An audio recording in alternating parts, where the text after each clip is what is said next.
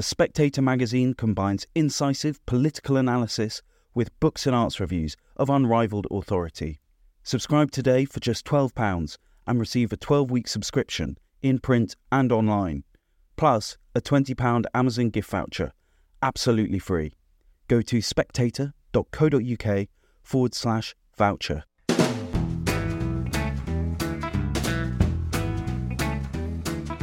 Hello, and welcome to the Americano podcast, a series of discussions where we talk about American politics, power, and prejudices.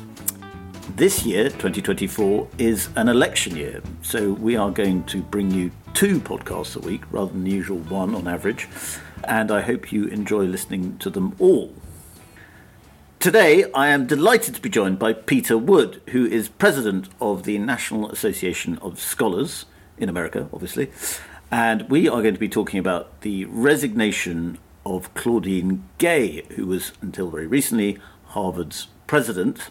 Uh, and she has uh, left the post um, after being accused of plagiarism. Uh, and there's been a tremendous fuss in America about it this week. Uh, Peter, for our British listeners, uh, could you please give us a, a sort of overview of the story and what's happened so far? Yes, uh, a scholar named, or a journalist named Chris Rufo discovered and published uh, evidence that Claudine Gay had plagiarized portions of her Harvard PhD dissertation from the late 1990s. Uh, less than a day after that, a journalist at the uh, Washington uh, Examiner, I think it was, uh, published a story in which uh, he documented extensive plagiarism in four of President Gay's 11 published uh, articles in academic journals. Uh, since that time, others have discovered additional instances of plagiarism, both in the journals, the dissertation, and in other published journals. So, half of her material now, more than half of her published articles have documented plagiarism in them, and her dissertation has been vitiated by academic dishonesty. Well, and I've seen that she's written a response in the New York Times, and there's been lots of uh, comment in kind of what people like to call legacy media uh, about this story, suggesting that she was the victim of a kind of right wing hit job I mean, she said she was part of a of a broader war that um, conservatives are fighting, a broader culture war. Um, what's your view on that?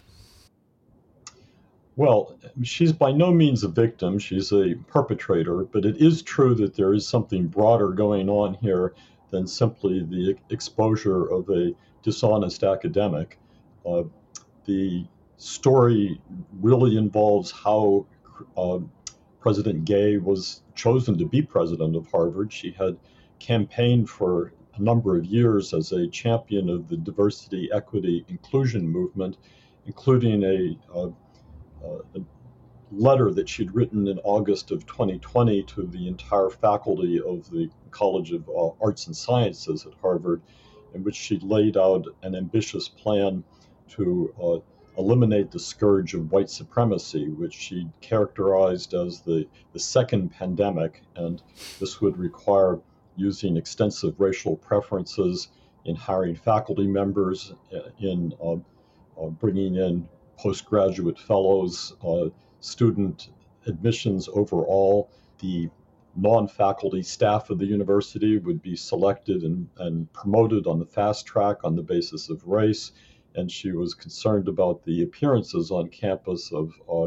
buildings named after and portraits of white people that had to be replaced in a manner that would make uh, people of color feel more comfortable at the institution.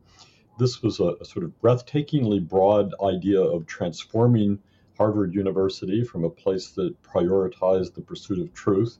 The uh, 350 some year old motto of the university is Veritas, and this was now to be an institution that was primarily concerned with uh, Gay's version of social justice, and everything else would go by the boards.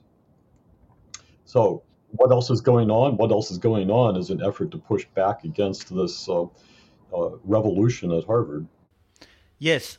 Do you think perhaps, uh, just in terms of her mistakes, just from a purely careerist point of view, not from a moral point of view, uh, do you think perhaps her bigger mistake was not the uh, white supremacy DEI stuff, which, although I see there is a pushback against it this year, and let's get on to that, uh, her big mistake was to do with uh, October 7th and the response of Harvard, both on the campus and from the authorities, uh, which Gay was the ultimate authority as president, that Harvard was seen to be uh, endorsing anti Semitism, and that, that led to another pushback against her. Well, the very same day that Hamas engaged in its atrocities in Israel, later that day, a bunch of Harvard students came forward representing, I think it was 34 student organizations, pronouncing that Hamas was in the right, and this was a, an appropriate action to take against the colonial power of Israel. Um, when that happened, uh, Gay's immediate response was to defend the rights of free speech of these pro Hamas demonstrators and saying not a word about the danger they posed, calling for the murder of Jews to Jewish members of the faculty and student body at Harvard.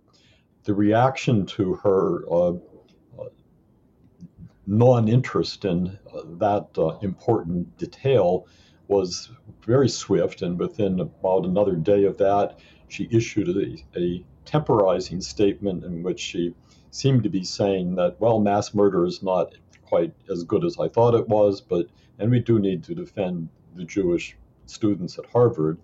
That didn't sit well either. It was seen as an anemic response to a, a very grave provocation.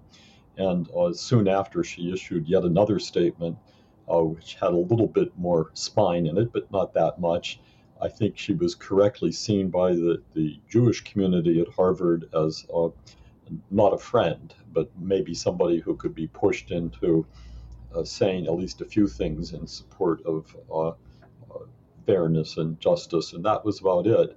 That's how things stood. There, there were uh, uh, significant major donors to Harvard University who pulled back their money. There was a flurry of criticism, at least in the conservative press in the U.S., but she didn't back down in any significant way at all and that went forward into until her uh, testimony, along with two other college presidents at the uh, House of Representatives Committee on Education and the Workforce, where a, a congresswoman from New York, Elaine uh, Stefanik, asked her some pointed questions about whether it was in violation of Harvard's anti harassment policy to allow death threats to be made against the, the Jewish students she could not find it in herself to say that there was uh, uh, any significant violation of Harvard's disciplinary policies. Uh, her answer there, where she echoed the two other uh, college presidents, was that it depends on context. And uh, Stefanik appropriately asked, in what context is it appropriate to call for genocide? For which she really had no answer at all.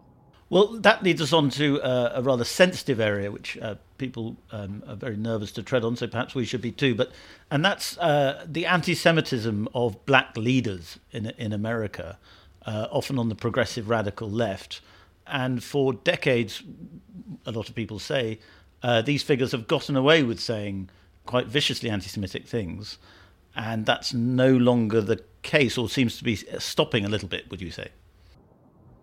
Well, it's put the brakes on the anti Semitism that is a, you know, I'm not sure it's an ancient part of the uh, uh, black American community, but it's been long standing. Uh, we had uh, anti Semitic riots in the black community here in uh, the 1960s and 70s, and it's sort of uh, deeply rooted within that community. The um, I, I, would not go so far to say that all the prominent black leaders in the U.S. Uh, have a covert anti Semitic agenda, but some do, and those are the ones who are most prominent on the left. Mm. At the moment, we also have the issue of uh, the 1619 Project, uh, the New York Times celebrated journalist Nicole Hannah-Jones. Uh, we have uh, Ta-Nehisi Coates, uh, Between the World and Me, a memoir that he puts forward, which essentially claims that all of white America is racist. and then uh, Ibram X. Kendi, whose uh, work has launched the um, the idea that anti-racism involves uh, installing a regime of racial preferences that is pro-black. Now, those are probably the three leading intellectual figures, if they can be called that, in the American black community. And all three of them uh, traffic in at least undertones and sometimes rather explicitly in uh, anti Semitism. And, and that's not to mention people like Jesse Jackson, who's had a, a very long history of anti Semitic uh, maneuvering in his public statements. Christopher Rufo, the journalist who sort of first uh, exposed uh, Gay's plagiarism, you, you, mentioned him earlier. He uh, has already been accused of being a, a, Russian spy, I think, for his for his journalism on this, um, which I suppose is fairly typical. But he also has written a very interesting essay, quite a radical essay, in a new conservative uh, magazine called IM 1776 and uh, I don't know if you've seen that essay, but it really is quite radical, so much so that you can't really necessarily say it's conservative. And I think even within the piece, he addresses that, that he thinks the time has come for the, the left wing takeover of America's institutions is so complete that uh, the right no longer needs conservatism. They need a new kind of radicalism to march back through the institutions. And I suppose a lot of people will see his uh, scalp, as, uh, as it's been called controversially, of Claudine Gay as as a first blow in his war against America's progressive woke institutions? Well, first, I'm not familiar with that particular essay, although I know Christopher and have read quite a bit of his other writings. So I, I get that idea. My own organization, the National Association of Scholars, is devoted to uh, reform of higher education, not its uh, uh eradication and replacement, although uh, I have many members who have some sympathy for the idea that the leftist uh, control of the institutions is now so deeply entrenched that uh, something fairly radical will be needed to displace it. I should say that uh, Christopher was by far the first on the scene to report the plagiarism. He wasn't the first to notice it. That was back in October when uh, several of us had hands on this material, and we're working to find somewhere in the mainstream press uh, that would uh, agree to publish it. The newspaper here in New York City, the New York Post, had the material. Uh, they conferred with me about it and with other scholars who confirmed that it was plagiarism, but were scared off the story because the Harvard hit them with a, an attorney who said he would sue them for defamation if they ran it. So they were uh, holding their peace for a while. So the word has been out among a fair number of us that a major plagiarism scandal was in the offing. We were just waiting for the moment when the story would broke, and Christopher was the first to do that. Uh, so, sorry, just to confirm, that's very interesting. You, you, you, people within the National Association of Scholars had this information as far back as when, as uh, late last year. Uh, no, uh, mid mid October. Mid October. And I mean, that's I can't help noticing is a few days after uh, October 7th and the row we were talking about then, uh, there will be people who will conclude that it may have been uh, non journalistic actors providing that information. Do you, do you know whether it was or wasn't? It was certainly non journalistic actors. It was uh, uh, professors, academics who had uh, first taken notice of the plagiarized material but who were in no position to uh, bring it to public attention. For one thing, bringing it to public attention could be a career ending movement by them. So the effort was to find some someone who could project it to the public. I was approached on this because I'm independent. I'm working as the head of a, uh, a nonprofit organization that works on academic reform, but I don't have command of the major media. So I could contact journalists, but we were really looking for a, a major newspaper that would say, here's the material, take a look at it. Mm. Um, Christopher Rufo forced their hand by putting out material and then working hard to uh, draw broader public attention to it. So hats off to him. Well, uh, let's talk about this counter revolution that seems to be in the offing and seems to be already a theme of this year, particularly with an election uh, coming up and the cultural wars that are bound to surround that. There does seem to be quite a lot of energy on the right now for fighting, for not, not um, violence, um, let's hope, but for uh, fighting back. Is, is Trump talked about it a lot, and a lot of Trump supporters talking about it, but now it's not necessarily um, MAGA Republicans or whatever you want to call them. It's uh, often very liberal people who are just fed up of this progressive indoctrination in universities and this chokehold um, that the the radical left has over America's higher institutions. Well, a good number of the supporters of my organization consider themselves to be liberals. Uh, we don't identify with party or, or with an, an ism, but uh, clearly there is a, a broad disgust with the uh, willingness of the academic left to engage in censorship, to prevent the expression of opinions which are at odds with uh, what passes as the party line for the moment. But there's also the issue of uh, faculty members who cannot get started in their careers or continue in their careers because they uh, drift away from the established line. That brings us back to, to the diversity, equity, inclusion business. Uh, we deal with faculty members. Uh, right now, I'm in the midst of a case with a, a fellow at uh, Ohio Northern University, not a terribly distinguished place, but he decided that he would oppose that institution's DEI rules and for his efforts, he was fired. As a tenured professor to be fired is a rather relatively unusual thing in the U.S., mm. but that shows you the, the degree of vehemence with which the DEI agenda is now advanced.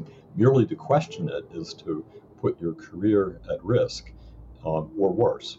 So this ferment leading to something like revolutionary desire to change the university is quite real it is not, however, preeminent within any college or university that I know about. There, the DEI agenda, the fight against racism as it is perceived, is taken to be uh, a nearly holy cause, which is uh, uh, grounds for taking almost any kind of action against the dissenters. So, speaking for the dissenters, which I will say are, are not simply conservative, and they're certainly not a uh, merely a right wing bunch, although there is a right wing element to it, uh, we are the people who think that American higher education should be founded in the pursuit of truth, that intellectual freedom is a key value, that understanding the role of universities in uh, helping to sustain our civilization from generation to generation are all great and good things, that uh, those have become compromised by a willingness to direct the energies of the university into propagandizing students in favor of various left wing causes uh, is the essential problem. Now, we don't all agree on what all those issues are. Uh, I mentioned the DEI piece, but there is also the question of whether uh, climate alarmism has been given too privileged a place on the college campuses. Uh, I'm among those who think that the global warming talking points have been wildly exaggerated. Uh, we have seen the way in which universities and their faculties broadly cooperated with the US government's efforts to turn the COVID crisis into a mass hysteria. This is uh, one of a number of pieces. One might mention the willingness of universities to embrace the cause of transgenderism and various forms of radical feminism, which again become orthodoxies that uh, can crush the careers of anybody who wishes, as they should be able to, to dissent, to raise questions, to express uh, uh, admonition over our willingness to accept talking points without evidence and without good scrutiny of the arguments put in favor of those causes. So, all those things together wrap up into a broad left wing agenda that has become uh, too settled on the university campus. No one is calling for the uh, suppression of the people who favor those views, but to have those views treated as uh, sacred cows that can't be questioned at all uh, has become intolerable something has to change. Now, uh, driving Claudine Gay out of the presidency of Harvard is a symbolic victory. It doesn't amount to a great change in Harvard itself, which decided to uh, overlook her plagiarism and move her over to the political science department, where she could keep her $900,000 a year salary and continue to practice what looks to most of us as a career of academic dishonesty. Uh, over 700 Harvard faculty members signed a, a letter agreeing to support Claudine Gay. This is before her resignation, but it tells you that the, the rot is broad and deep at Harvard, um, and what is going on there is hardly any different from what's going on at um, America's other brand name universities, especially in the Ivy League. And, and of course, uh, all the objections to her dismissal or, or resignation uh, suggested that uh, the motive against her, the motives against her, were racist and racism, um, which is inevitable, isn't it? That that is that is the response. Well, yes. Uh, any of us who speak out realize that if we get the better argument, we will be met simply with the accusation that uh, you are racist. It has been so overused that I think it has lost most of its uh, emotional power at this point. Mm.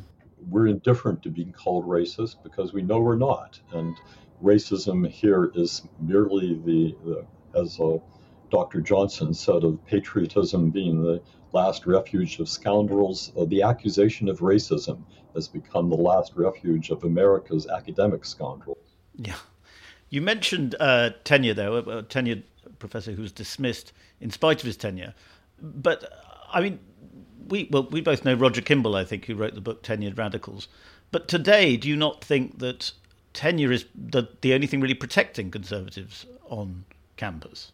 Well, I have uh, members of my organization who are tenured professors who plead with me don't criticize tenure because it's the only thing keeping us in our positions.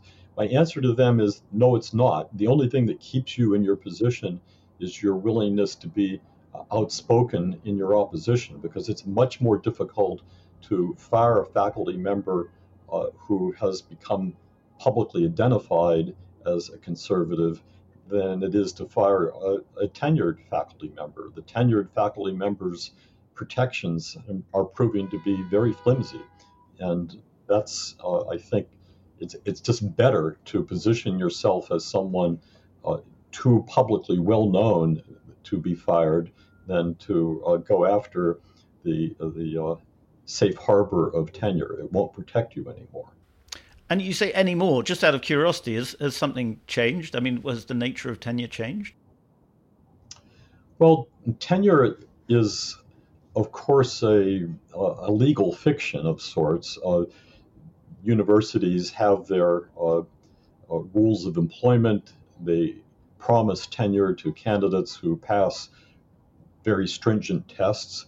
But what we've seen, first of all, was the dilution of tenure, in which individuals like Claudine Gay, who by no stretch of the imagination came close to meeting the standards for tenure, were given tenure. That was oftentimes uh, connected to racial privilege. Uh, it is uh, treating blacks with a lower standard uh, of uh, admissibility than others.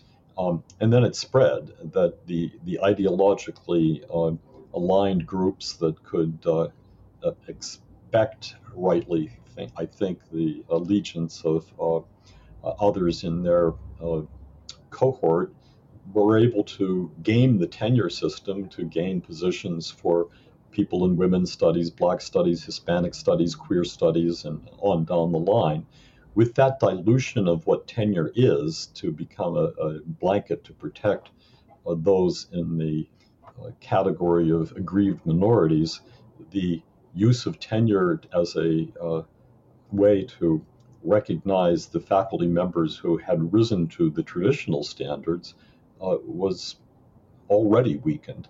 But then came the realization that there were ways to subvert their tenure. Uh, the favorite tactic of the moment is to declare that uh, the the tenured faculty member who speaks out on one of these sacred causes uh, is guilty of uh, lack of collegiality, uh, lack of respect for fellow faculty members or students, and therefore uh, someone who trades in hate speech and is a danger to the community.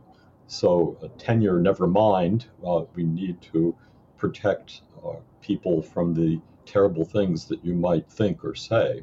Now, until as recently as about a year ago, that theory of a, uh, a loophole in tenure had no legal status, but has now been tried in uh, at least one court. I think that was in North Carolina, where the court agreed with the university. Yeah, this is a good reason to get rid of people.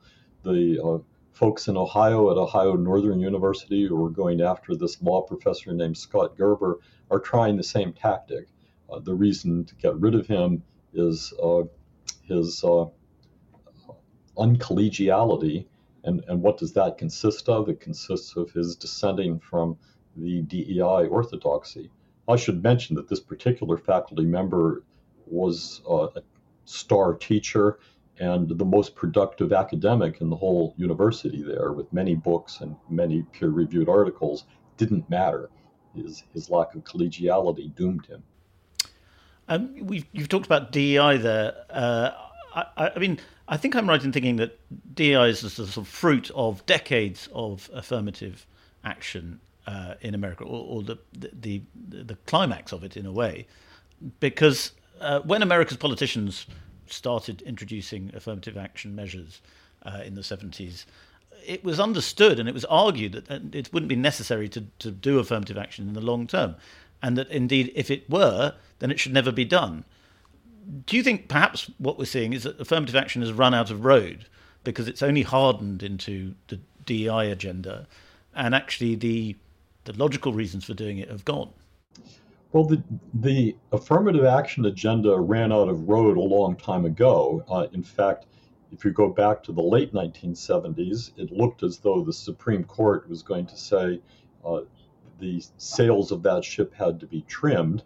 That was the famous Bakke case, um, in which uh, a white applicant to medical school with sterling credentials was turned down in favor of several minority applicants. And uh, Bakke prevailed at the Supreme Court, but it produced this odd decision in which one of the justices, uh, Justice Lewis Powell, pronounced an opinion which is said that the University of California, which was the institution that had declined to admit Bakke, uh, could have won the case had it argued it on different grounds, that instead of uh, seeking social justice for minorities, it should have said that it was seeking diversity, and diversity would be something that would enhance the education of everyone, uh, black, white, and otherwise, because uh, it was just a better way to educate people. Mm. Um, it took higher education only a few years to realize affirmative action had run out of road, so now they were going to switch to diversity and diversity became the calling card for racial preferences for pretty much two decades. The diversity movement itself became uh, such a sham that people realized, well, this isn't about admitting people who are just in need of a helping hand and will do just fine when they get here. It ushered in an era of double standards and lower standards. Um, so then we began this slide over to, well, diversity itself isn't getting us what we want, so we will add uh, two more words to the list diversity, equity, and inclusion. Uh, all of these sound like benign things, but if you get to know what they really mean, they're not so benign. Uh, equity means uh, instead of pursuing equality for people, uh, we are going to pursue uh, equality of outcomes.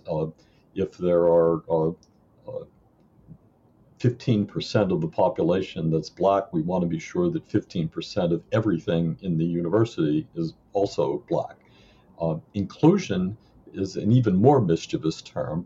Uh, what it means is that the standards by which uh, we judged you in the past are no longer operative. To be included is to be judged by your own standards, and the standards of the black community may be somewhat different from those of the white community. So there we we begin the uh, uh, march into the idea that um, it's white privilege to expect honesty, or white privilege to expect timeliness, or white privilege to uh, grade people uh, by the results of uh, a single test given blindly to the whole population. My identity group deserves to choose what its own standards will be, and that's what inclusion means. When you put those three things together, and it is simply a wrecking ball for the whole idea of a university based on disinterested scholarship in pursuit of truth. Uh, that's gone away.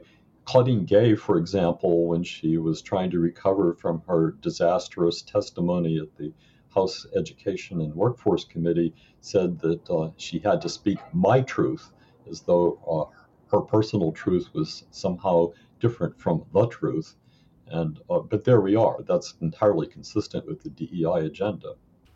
A lot of the argument for uh, affirmative action going into DEI has always been, you know, if you can see it, you can be it, uh, and that you know uh, people of minority backgrounds uh, would uh, be inspired um, by seeing uh, people that look like them in positions of power and authority. How do you respond to that? Is that just more racial thinking disguised as progress?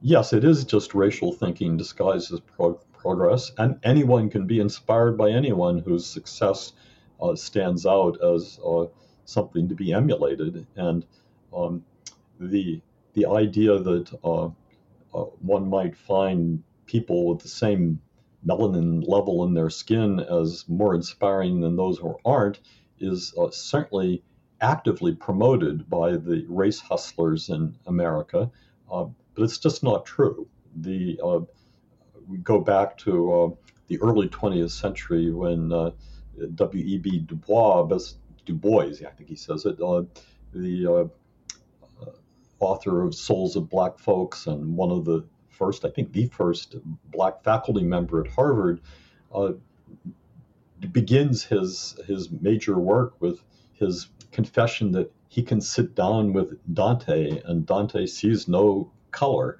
and likewise, the American classics are open to um, anyone who recognizes the classics as such, whether they're American or European or uh, African or, otherwise.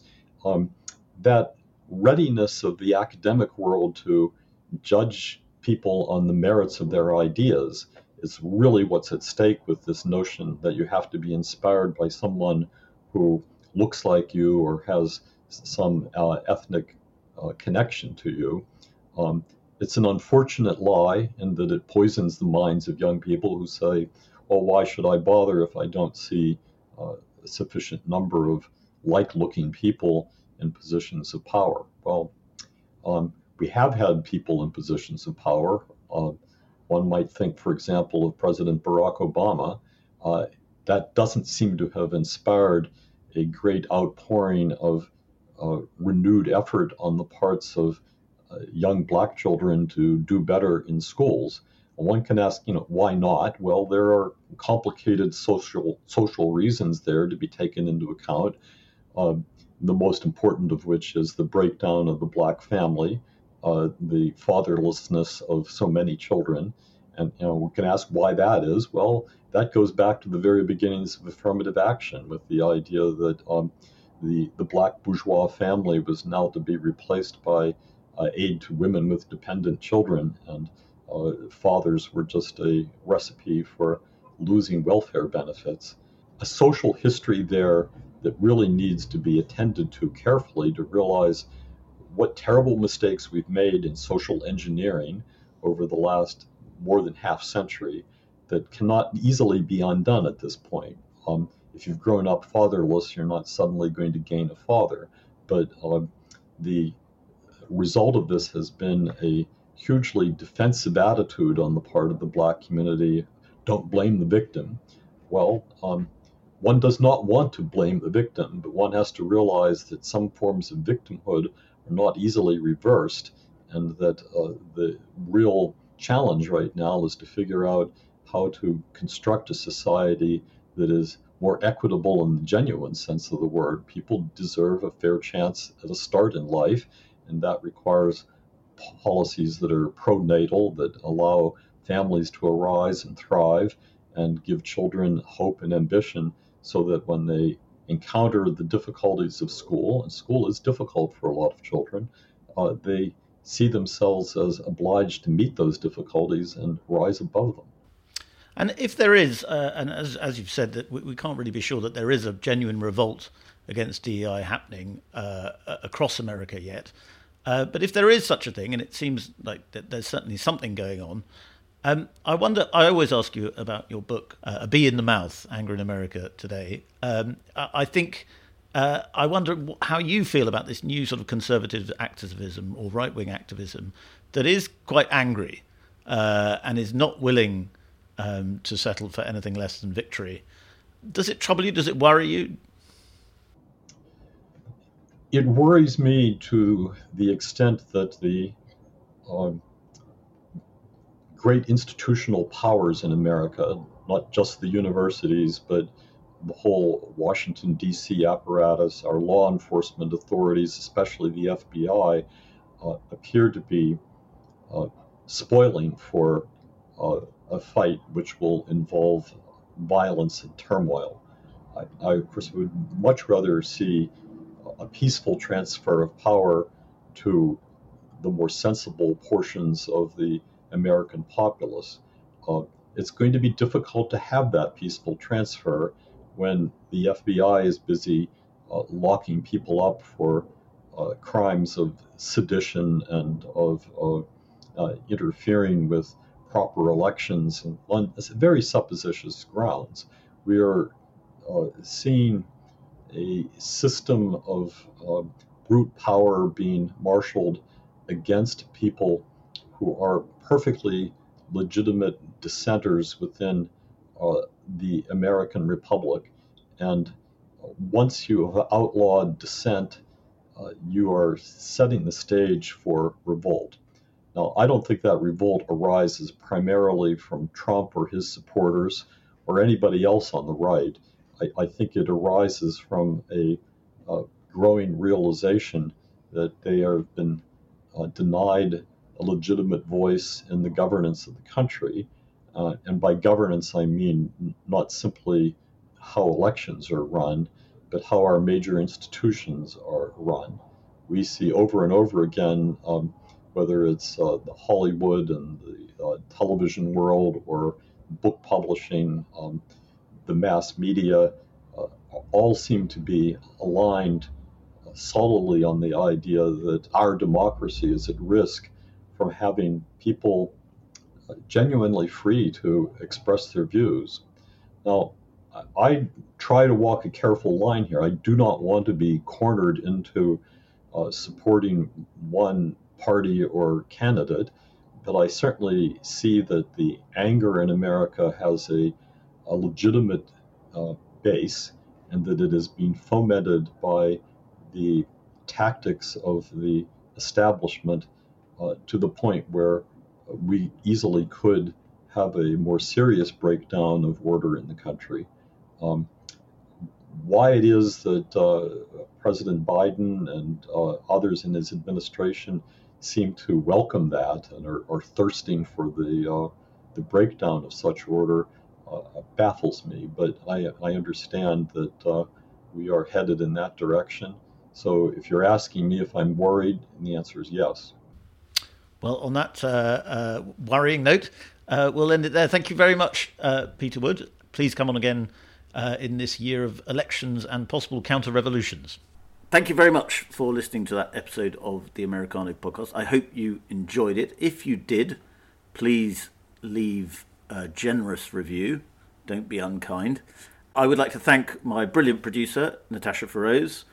And Natasha has just reminded me uh, that if you want to be like her, and work uh, for the Spectator's brilliant broadcast division, there is a job going to be a spectator producer.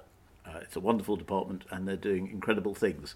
So Natasha can now put the, uh, down the gun that is put next to my head. Uh, do apply, I should add, uh, for this job can be found in the bit of blurb on your screen under this podcast.